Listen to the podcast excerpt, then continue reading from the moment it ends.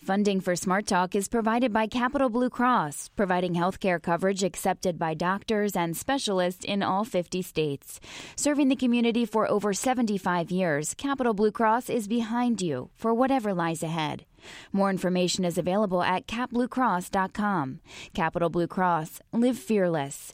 Smart Talk is also supported by Pinnacle Health. Its 11 principal investigators and 9 nurse coordinators conduct research efforts to advance cardiovascular medicine. Information at pinnaclehealth.org/myheart.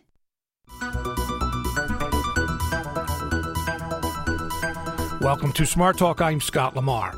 In the 38 years since the nation's worst commercial nuclear accident at Three Mile Island, there has been no compelling scientific evidence that the partial meltdown and subsequent release of a small amount of radiation had any negative impact on the health of central Pennsylvanians.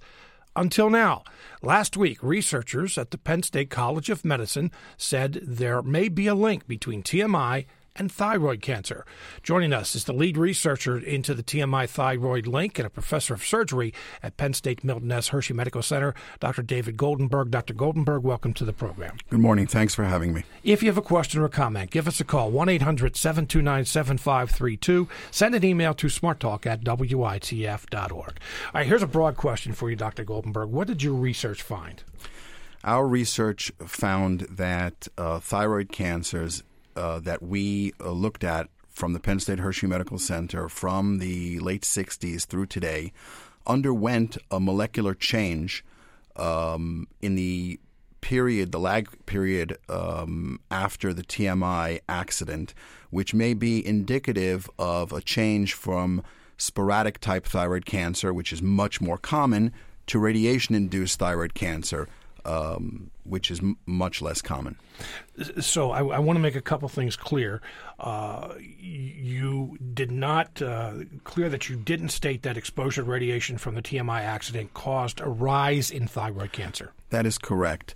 Uh, we have not established that. What we established was there was a biological effect that can be attributed to radiation in the time span that we would expect something like that to happen.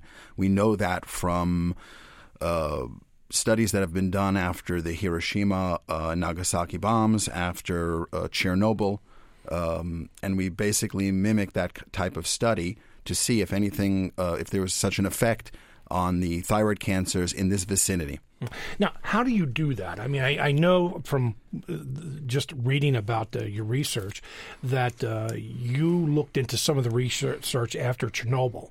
And Chernobyl obviously was a much more serious accident, much more radiation released than after the Three Mile Island accident. But talk about how you looked into what specifically did you look at? Well, after the Chernobyl accident, uh, there was a data bank created of um, tissue from surgeries that were done.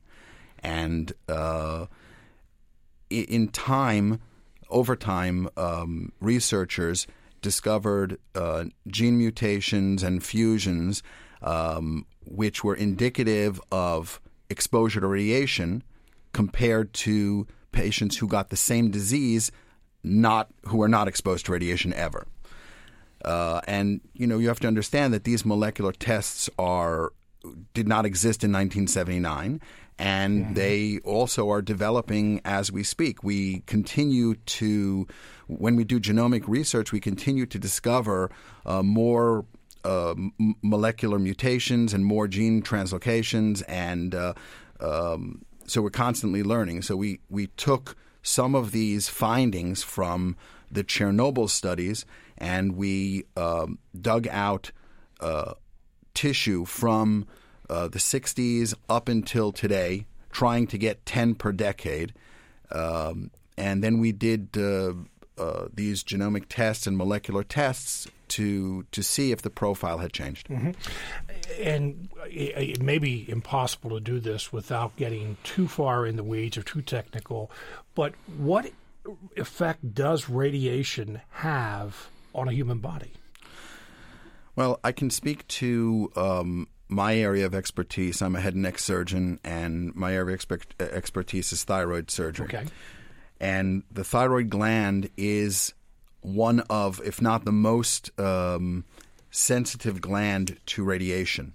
if you know, you know, if everyone knows that after a nuclear accident, they hand out these pills. Well, those Right. pills are potassium iodide.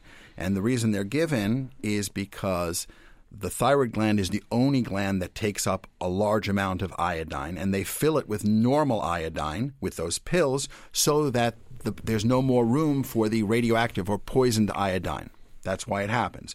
So the thyroid gland is the prototype of the radiosensitive organ in the body.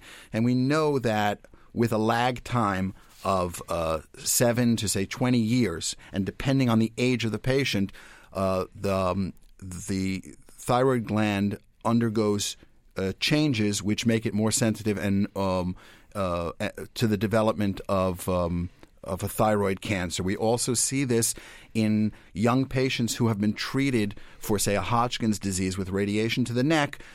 More of them will go ahead and develop a thyroid cancer uh, 20 years after their treatment, their childhood treatment for a cancer, than you would expect from the regular population. I, I don't want to get off track, but I've always wondered this question. You mentioned those iodine pills. Uh, are they effective? Well, they are. They f- they physically or they they block the ability for the thyroid gland to be affected by more iodine because it has enough. Uh-huh. But uh, to a certain point. I mean, there, if, if there's a, an exposure to a great amount of radiation, will it make a difference? Well, now you're taking me into the weeds. I'm not a radiation okay, biologist. all right. I won't go. I won't go that, that far into the weeds then. But you know, something that uh, you mentioned, and you, time is very important here. Uh, you mentioned, I think it was seven to ten or seven to twenty. I'm not sure, but uh, as I mentioned in my introduction, uh, up until this point, there have been numerous studies that concluded that there were no, no negative health impacts from the Three Mile Island accident. Um, why is your study different than, than those? And by the way, I, I, think it's also, we have to point out that you are not saying definitely that TMI is the reason for uh, the, you know, these molecular uh, mutations or changes, but it's a possibility. But why do you think that nothing has been found up until this point? Well, the studies have been very different. You know, some of the studies that were done um, immediately after the accident looked at five miles from the plant. And they were compiled uh, immediately following the accident. They contained about 32,000 residents, but they're subject to a high level of migration. With, you know, after that study, almost 4,000 people had moved out of town within the first year. So it's very hard to do a study on a um, migrating population. Uh, the difference with our study is we took people, and this is actually one of the weaknesses of the study as well. The strength of the study is that we took thyroid cancers that were already occurred, and we put people through a rigorous vetting. We put these samples through a rigorous vetting process to make sure that they were born, bred. Um, uh, in the area at the time of the accident and treated here.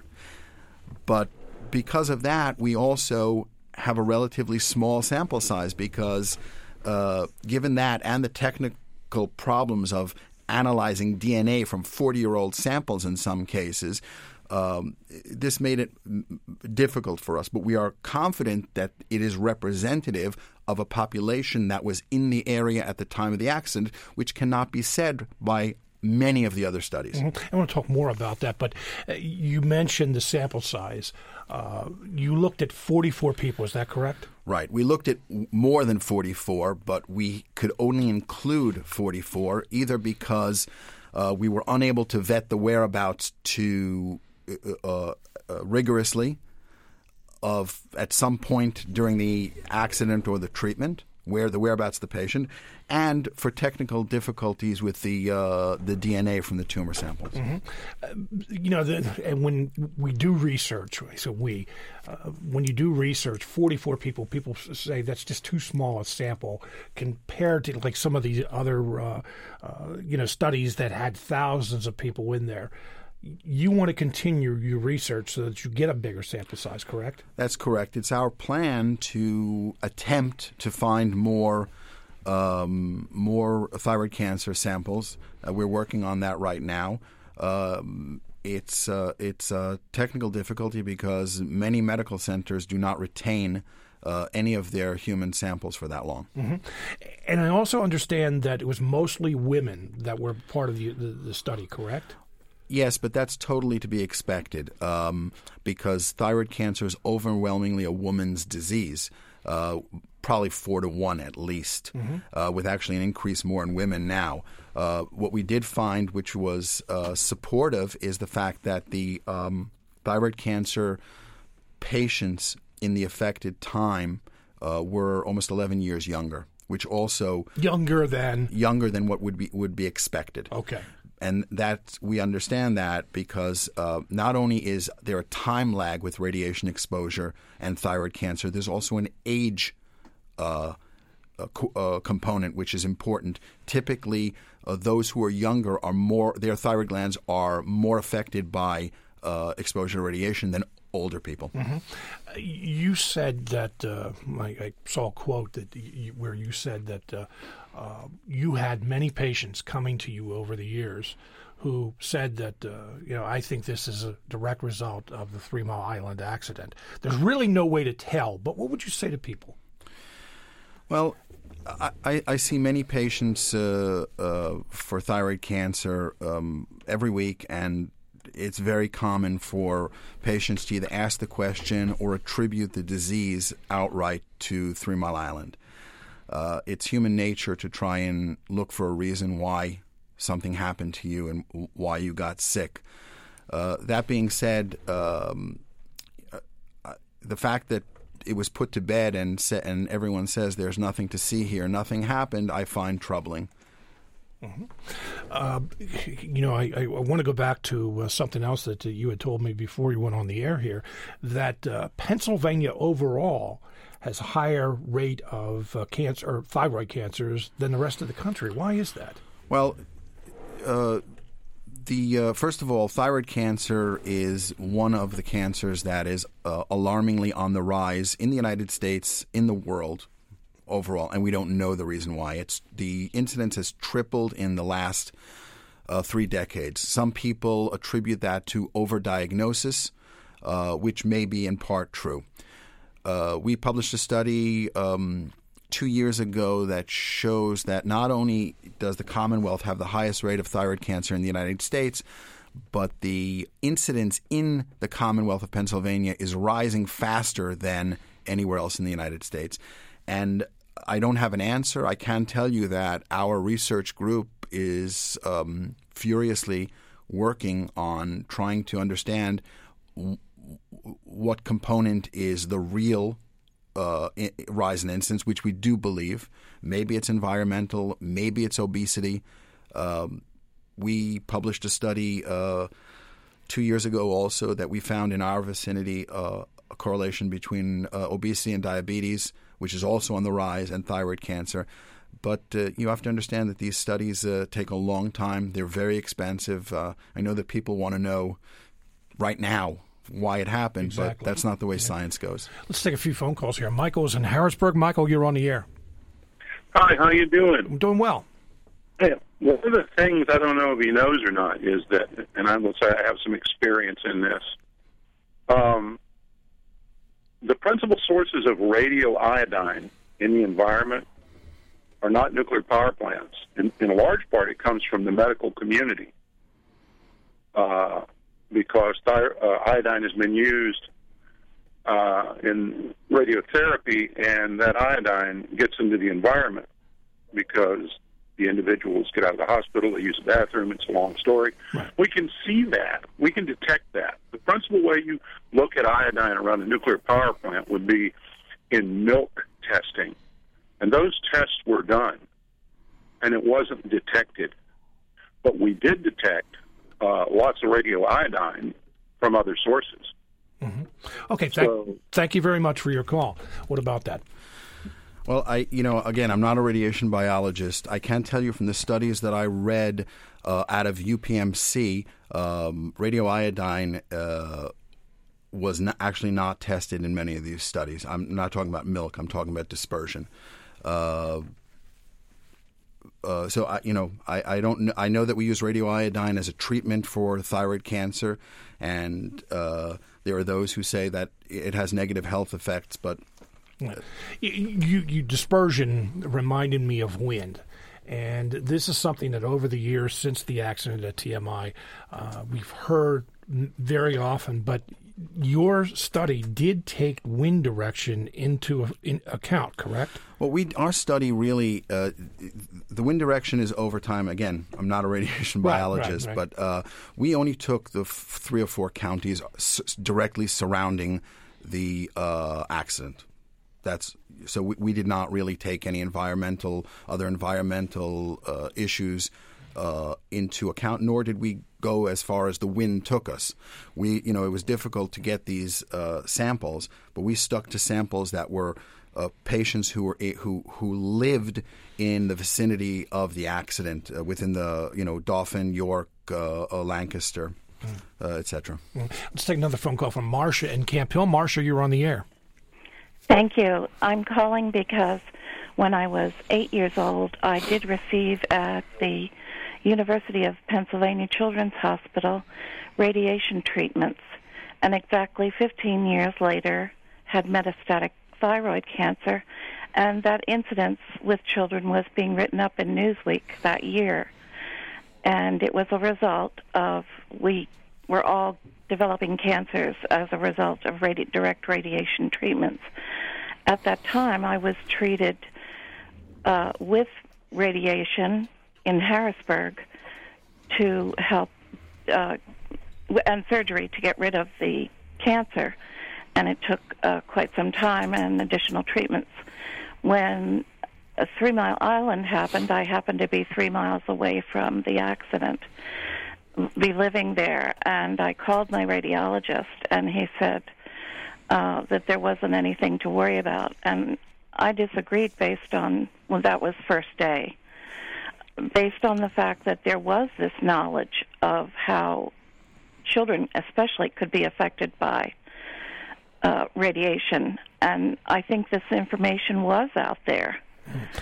Okay, Marcia, thank you very much for your call. Doctor?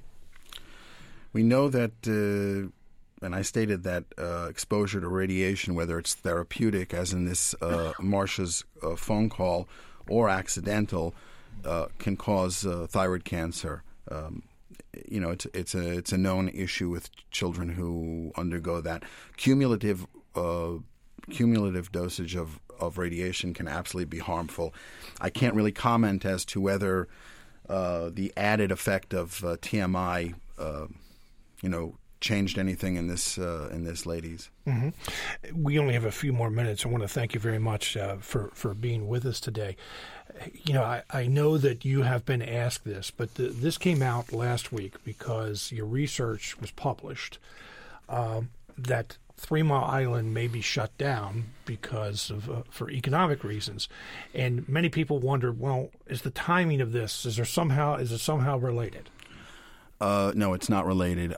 I'm a um, you know I'm, I'm, a surgeon scientist. This was uh, completed um, about nine months ago, and the process for publication is at the discretion of the journal that uh, that publishes it, and it came out when it came out. I wonder if uh, it got more attention because of that. You you've gotten a lot of attention, haven't you? Uh, yeah, it's gotten uh, both positive and uh, negative attention. Uh, a lot of patients have reached out to me, and a lot of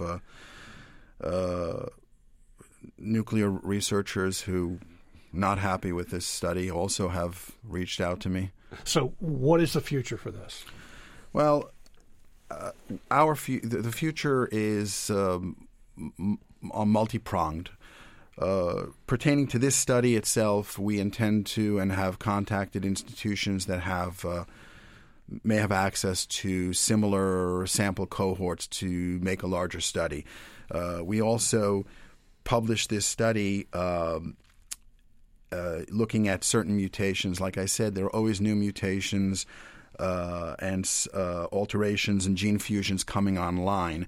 Uh, we intend to stay up to date on that and try and implement those on, on our samples as well to you know to be more accurate. Mm-hmm. And again, I think it's worth repeating, and I know that you've said this that uh, you have to be very clear that you're not saying that this is directly a result of the Three Mile Island accident, but that just to have you repeat that. We're saying here that um, that uh, it raises the possibility that radiation released from TMI may have altered the molecular profile of thyroid cancers uh, in the vicinity and the population surrounding Three Mile Island. Mm-hmm. And Dr. David Goldenberg, he was the lead researcher into the TMI thyroid link and professor of surgery at Penn State's Milton S. Hershey Medical Center. Dr. Goldenberg, thank you very much. And we'll be uh, following up, and uh, if there's further research, we'll have you on the program again. Thank you. Thank you. You're listening to Smart Talk on WITF, your home for NPR News and all things regional. I'm Scott Lamar. Smart Talk is supported by Capital Blue Cross, providing healthcare coverage accepted by doctors and specialists in all 50 states. More information is available at capbluecross.com. Capital Blue Cross, live fearless.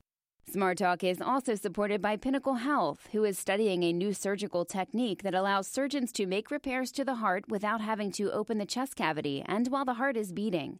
Info at pinnaclehealth.org.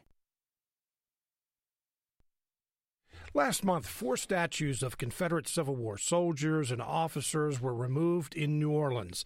Cities across the South have or are considering doing the same thing with the thought in mind that monuments to the Confederacy honor a cause and men who fought for and supported slavery. There are many people, though, who say the monuments honor history and Southern heritage. This has been a controversial issue, and we'd like you to weigh in. What do you think about the Southern monuments, or excuse me, the Confederate monuments coming down? 1 800 729 7532. Send an email to smarttalk at witf.org. And uh, we have a full house today, distinguished panel. Joining us, Barbara Barksdale, who is president of Friends of Midland Cemetery, founder of that group, and a local historian, has been on the program several times. Ms. Barksdale, welcome back to the program. Good morning. Thank you for having me. Also joining us today is Chris Gwinn, supervising supervisory historian for interpretation and education at the Gettysburg National Military Park. Mr. Gwinn, welcome to the program. I'm happy to be here. And also joining us in the studio is Dr. Daryl Black, who is executive director of Seminary Ridge Museum in Gettysburg. Dr. Black, welcome to the program. Good to be here. Thanks. Again, phone number is 1 800 729 7532, and you, you can send an email to smarttalk at witf.org. A little bit later, we're going to be joined by a Pennsylvania native, but uh, a law scholar who uh, now teaches at the University of North Carolina at Chapel Hill, the law school, and um, he has a different point of view on, on this issue as well. Barbara Barksdale, let me start with you. Um, you are African American, so you're uh, not only looking at this from a historian, historic point of view, but also as uh, an African American who looks at this and says, "Okay, what are they honoring here? What do you think about the the monuments coming down?"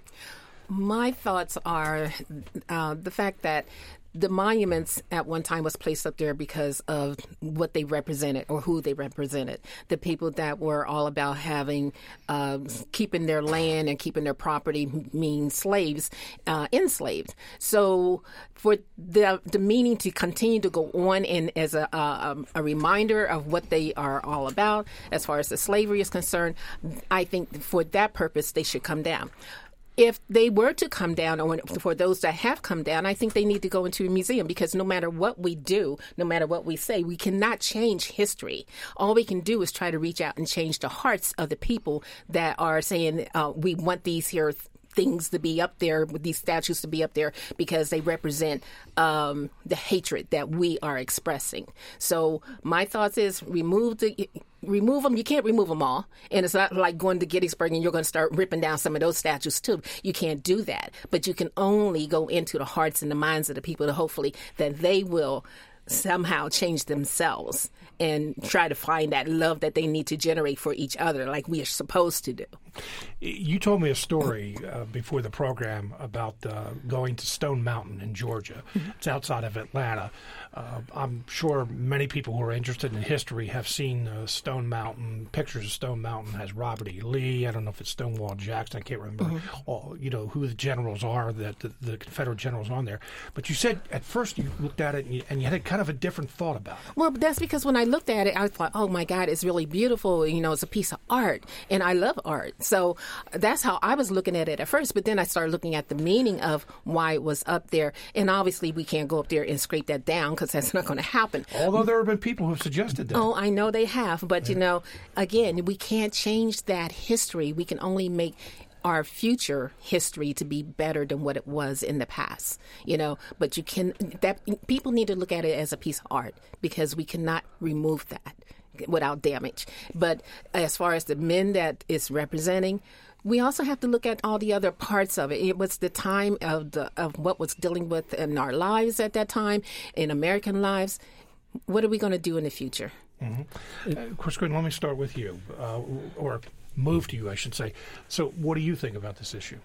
Well, I think it's an issue that really has to be dealt with by individual communities.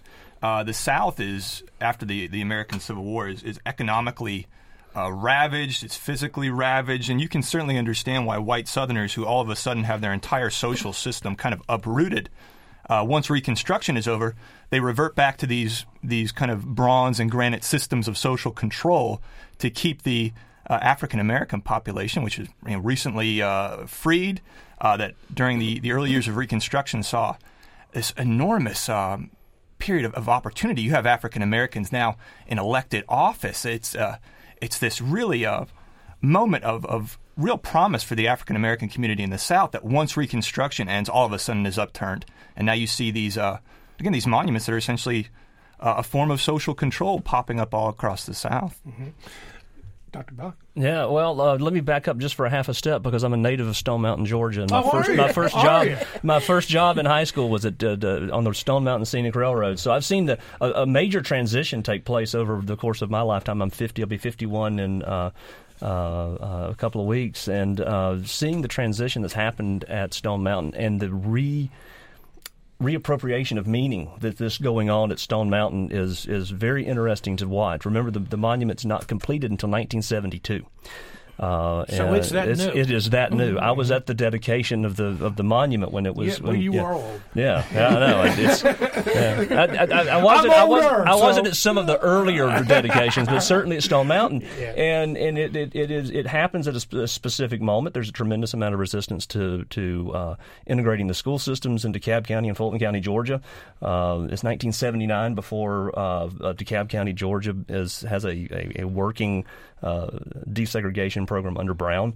Believe it or not, 1979. Brown versus Education, so, yeah, which was this 1954. Is, right. So this is that long. yes, it did in DeKalb County, and so you have you have uh, always have to be looking at these social contexts. Uh, and, and what communities are, or, or how communities are remembering and what they're choosing to remember, because there's a specific choice to finish that monument uh, and, to, and, to, and to make a Confederate Memorial Park. It was run by the Confederate Memorial Association for many, many years and had a very Confederate uh, feel to it when I was growing up. Now that's that's that's changed as the, the demographics of, of, Stone Mountain have changed. It's, a, it's an African American middle class African American community, uh, and uh, you know when I was a teenager, that was where where middle class white kids went to drive around and drink beer, and, and now it's it's it's it's a it's an African American park. Mm-hmm. Um, so who, who are the who are the people who are uh, portrayed? Uh, it's it's Lee, Jackson, and Davis. Okay, I was going to say yeah. I didn't know whether Davis was the third. Yeah, Davis not. is the third. Okay, um, and and those are the three names you hear most often uh, with, with with some of the and you know it's not just monuments, but I mean there is a move to rename streets, rename schools, yeah. rename many institutions that that have uh, have uh, are named after those three. Yeah, I think that, that these are these are community conversations because those were not conversations that happened in 1892. 1915, 1917, 1925, and you can look at. There's a long period that you need to be looking at when you're thinking about the erection of these monuments. They didn't happen all at once. Uh, and what are the purposes? I think Chris has pointed out very well, and, and, and you pointed out very well that, that these are these are, are, are forms of social control, uh, and they're trying to push a specific narrative that quite literally whitewashes uh, uh American history, uh, and it takes out the the, the, the tension Uh, over Reconstruction and, and, and puts in place a, a very proscribed memory of the American Civil War. I, you you, the two of you are in a unique position to see this because you work in Gettysburg. You That's have correct. Yep. you have people who are visiting from all over the country. Many mm-hmm. people from the South, Yeah. and I know that the you know many people from the South when they they come to Gettysburg, they want to see the Virginia Monument, mm-hmm. Robert E. Lee. Mm-hmm. They want to see uh, their state, the monument to their state. And they say, This is my heritage. My ancestors fought. Now, they don't say for the cause of slavery, Right. most often, uh, but they say, you know, that you are dishonoring, you are just washing away that history of my ancestors who fought. What do you say to those people, Chris? Well, I think the first thing you have to do is look at how the Gettysburg battlefield develops. So, in the weeks following the battle, and this is July 1863, the citizens of Gettysburg uh, get together and they form an organization called the Gettysburg Battlefield Memorial Association. And their goal is to create a memorial to the Union veterans, the Union dead that fought at Gettysburg. And it's a, it's a fairly radical idea for the time because that monument is not going to be something made out of bronze or granite. It's going to be the landscape of the battlefield itself, where the battle is fought. And again, remember, this is the war is still going on at this point. By mm-hmm. 1864, they get a charter from the state of Pennsylvania to buy up acreage, and the initial conception of what is today Gettysburg National Military Park is as a Union Memorial Park. It's not a park that's going to commemorate the Confederate Army. It's not a park that's going to honor individuals like Robert E. Lee. That changes over time. By 1895, the United States government takes over uh, the Gettysburg battlefield, and the focus goes from being a Union Memorial Park to being a battlefield that is really focused on reconciliation. And it's a reconciliation for white people, uh, where you know, these two uh, you know, warring armies are now able to come back to this battlefield as, as comrades, as friends, thereby showing that the country itself is slowly healing, slowly uh, coming back together. The scars of war are kind of fading into the past. Let me ask you this. When you have African American visitors to the battlefield, are there African Americans who say, you know what, I really am not too thrilled with that Virginia monument or the Mississippi monument or would you know the southern states, the monuments to the southern states? No, of course they are. Of course they are. Um, and the, the National Park Service has always struggled to um, to facilitate the African American community embracing the Gettysburg battlefield and embracing uh, kind of these American Civil War parks. But uh, you know, I have no doubt that if I'm an African American father and I'm driving down South Confederate Avenue and I see these beautiful, gorgeous, wonderful works of art to men like Robert E. Lee and James Longstreet, uh, that's not really representative of of of my uh, my experience. It's not really representative of my heritage. That we're honoring these individuals who, for the better part of four years, struggled to dissolve the United States to perpetuate a nation that had at its kind of founding ideal the institution of slavery. When uh, and I have to add something to this because of the fact that I have traveled up and down the corridor, especially of 81, and going all the way down and and you know checking out the uh, federal lands and the the parks and the museums and stuff like that. And I have advocated at many of these places about our Black history that is have been left out of these here places. And the reason why we have these places is because of the slavery that was here in America. And the reason why you are making money is because we are still making money off the uh, the bodies of the blacks, whether it was back then or it is now. Because you're constantly talking about, you know, well, we have this here federal building, and it's all about, you know, let's talk about, you know, Stonewall Jackson, and let's talk about all these other wonderful people, you know, and it's all about the blacks. But so where is it in these here museums that you're adding that history? We had to wait all this time to get a finally a African American Museum in, in Washington, D.C.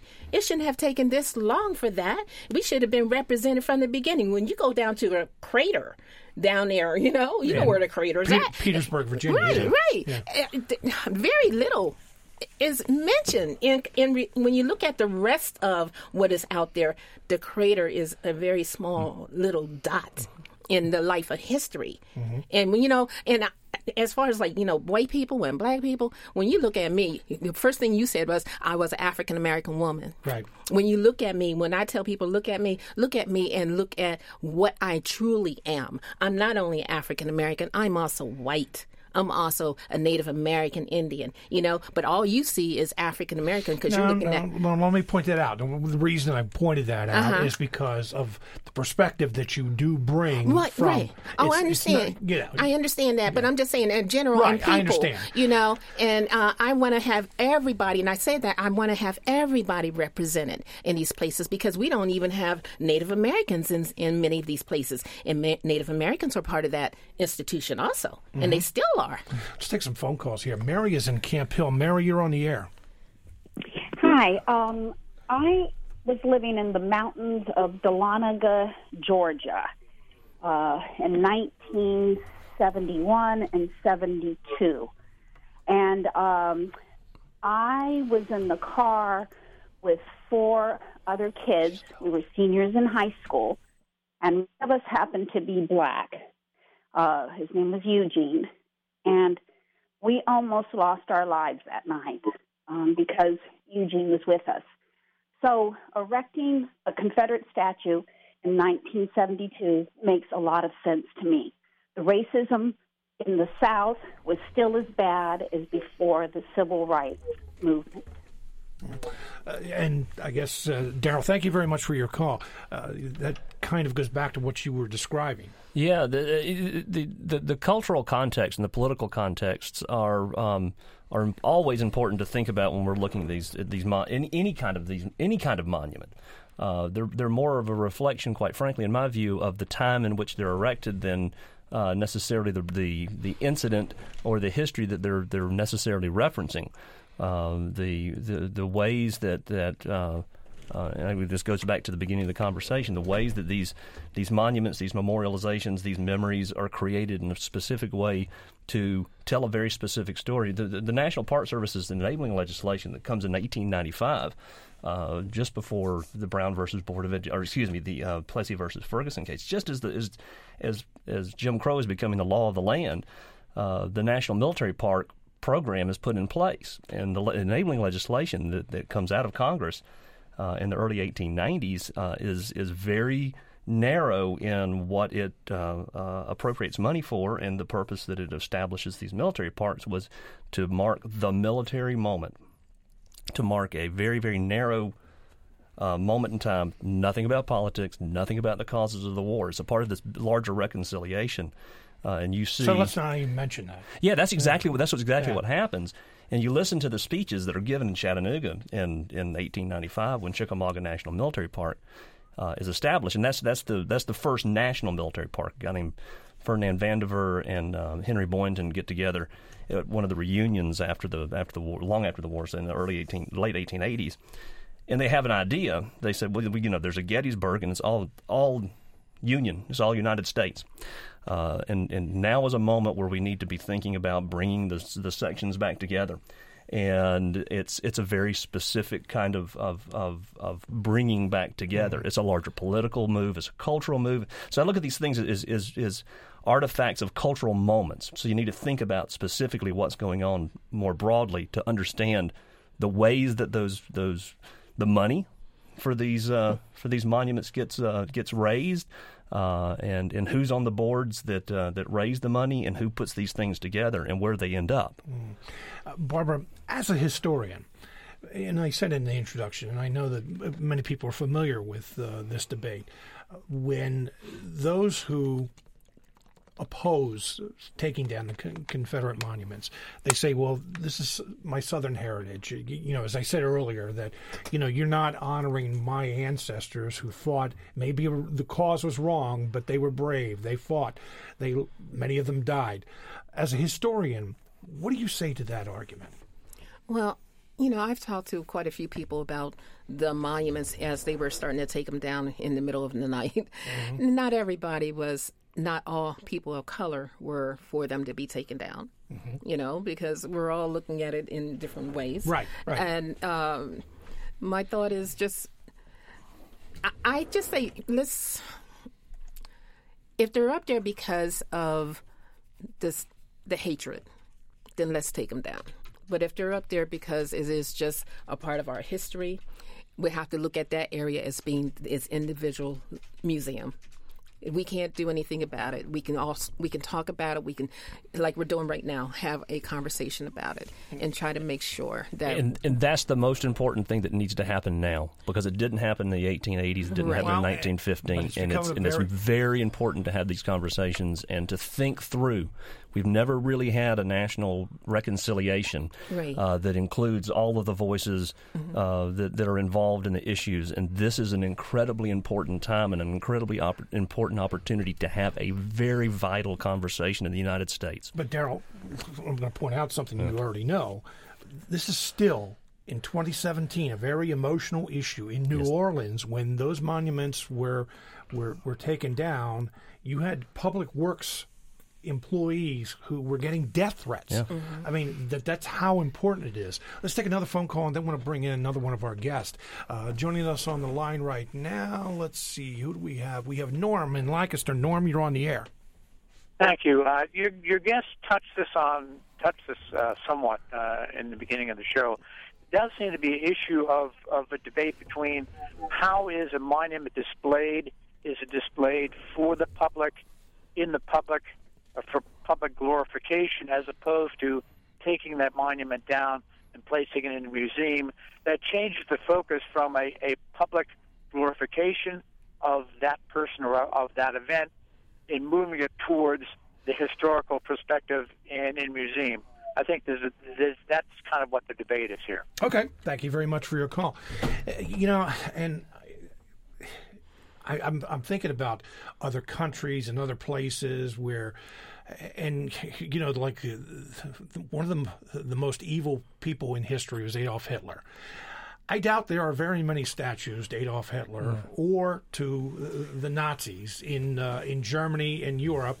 Uh, although someone just pointed out to me that there was there's a memorial to kamikaze pilots who died. Uh, you know, killing American uh, sailors and uh, you know service people. The, the question I'm asking is, you know, even in a museum, is a, and I don't want to make that comparison between Hitler and Robert E. Lee or anything else, but there would be people who, who, who maybe who would.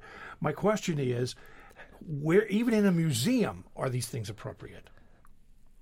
Absolutely in a museum because a museum is a place for ref- reflection and contemplation and conversation. And I wanted, I, I'm glad that you brought up the, the European um, uh, connection because we had a, a group at the Seminary Ridge Museum back in October had a group of students from the uh, the German school in Oslo, Norway, come over. Uh, and they spent some time up and down the, the, the coast. And, and we'd done some prep work talking about uh, uh, Civil War memory. Uh, and these are seniors in high school. They're getting ready to, to graduate. In fact, they just graduated recently.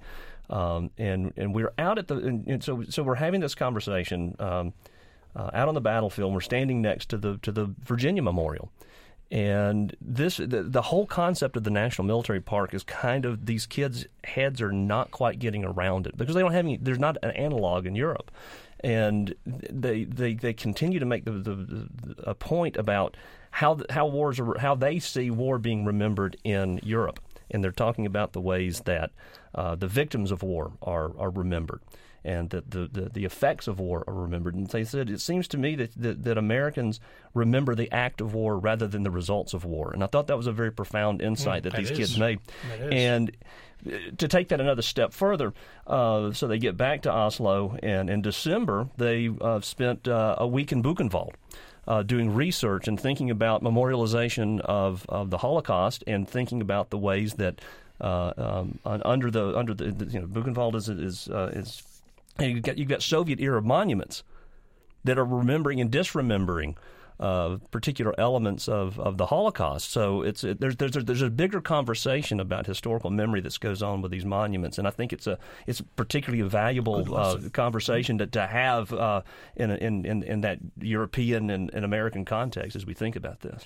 You're listening to Smart Talk on WITF, your home for NPR News and all things regional. I'm Scott Lamar. Welcome back to Smart Talk. We're talking uh, during this portion of the program about uh, Confederate monuments uh, coming down, whether uh, it's appropriate, whether you uh, support it, whether you think it's a good idea, maybe go to museums, uh, or is it you know something you look at and say, well, that's that's a monument to a time when America was you know these people they fought for for slavery as their cause. you know, a lot of different issues to, to come into that. our guest during this portion of the program is Chris Gwinn, supervisory historian for interpretation and education at the Gettysburg National Military Park, Dr. Daryl Black, executive director of the Seminary Ridge Museum in Gettysburg. Barbara Barksdale is president of Friends of Midland Cemetery and local historian, been on our program many times. And joining us now is Dr. Alfred Brophy. He's the Judge John J. Parker Distinguished Professor of Law at the University of North Carolina in Chapel Hill. Dr. Brophy, thank you very much for being with us today. Delighted to be with you, Scott. And I also should mention that uh, Dr. Brophy is a Pennsylvania native. He is uh, from West Chester. So uh, you have a, a, kind of a different perspective on this as well. But one of your your opinions that I, I have read in, in, in, your blog is that uh, you, for the most part, oppose the uh, the monuments coming down, but you do have a, there is a uh, a but there too. But tell me what, your thoughts on it. So so I'm against taking monuments down because I, I think that facilitates forgetting the historical context. It facilitates forgetting that you know in the dark years of Jim Crow segregation in the from the 1890s through largely the 1920s, there, the people who were in charge um, wanted to honor and celebrate the Confederacy. Um, I'm particularly against it at a place like Gettysburg, which I think is a living museum. Um, and rather than take the monuments down and put them somewhere else in a museum where people are less likely to see them, I think we need to remember, um, leave them in place so that people can go and see um, them in their context and understand that um, you know I think the first Southern monument was put up around 1917. The last one I think wasn't put up until 1982. Chris Chris Gwinn can can give you more details on that, obviously, than I can. But over that those decades, that there were people who wanted to celebrate in some way the Confederacy. Now, maybe the monuments need more contextualization, um, and very possibly we need more monuments to um, other to the enslaved people for whom and over whom the war was fought, and the people who fought to free themselves. I do think maybe you know monuments in front of courthouses should probably be taken down because we don't want to be telling African American litigants and everybody else um, that uh, you know there is some public support or recognition of the Confederacy. But I think at Gettysburg they should stay up. Didn't you say? And I was I'm trying to recall uh, that in one of your blogs that uh, you had a, uh, an African American client who said outside the courthouse there was a, a Confederate monument. And she, yeah, I said, um, you know, it was a rural North Carolina county, and I said, um, you know, what do you think? Uh, y- y- you and your family have been here for generations. You tell me what the we're going to face in in the court. And she said, Al, we're going to lose there's a Confederate monument out front. And I was like, wow, I noticed there's a Confederate monument out front because I'm obsessed with issues of monuments and race. But that this person my client, who wasn't, so far as I could tell, particularly interested in history, um, would comment on that. You know, was just so salient to me. It was like, oh, this this monument is telling a citizen that she's not going to get equal protection of the law. And I, I think th- that in a place like that where the, the the monument seems to be continuing to give some kind of you know political message, I think it's I think those need to be taken down. Barbara, it, go on. Uh, yeah. No, I want to bring Barbara Barksdale back in.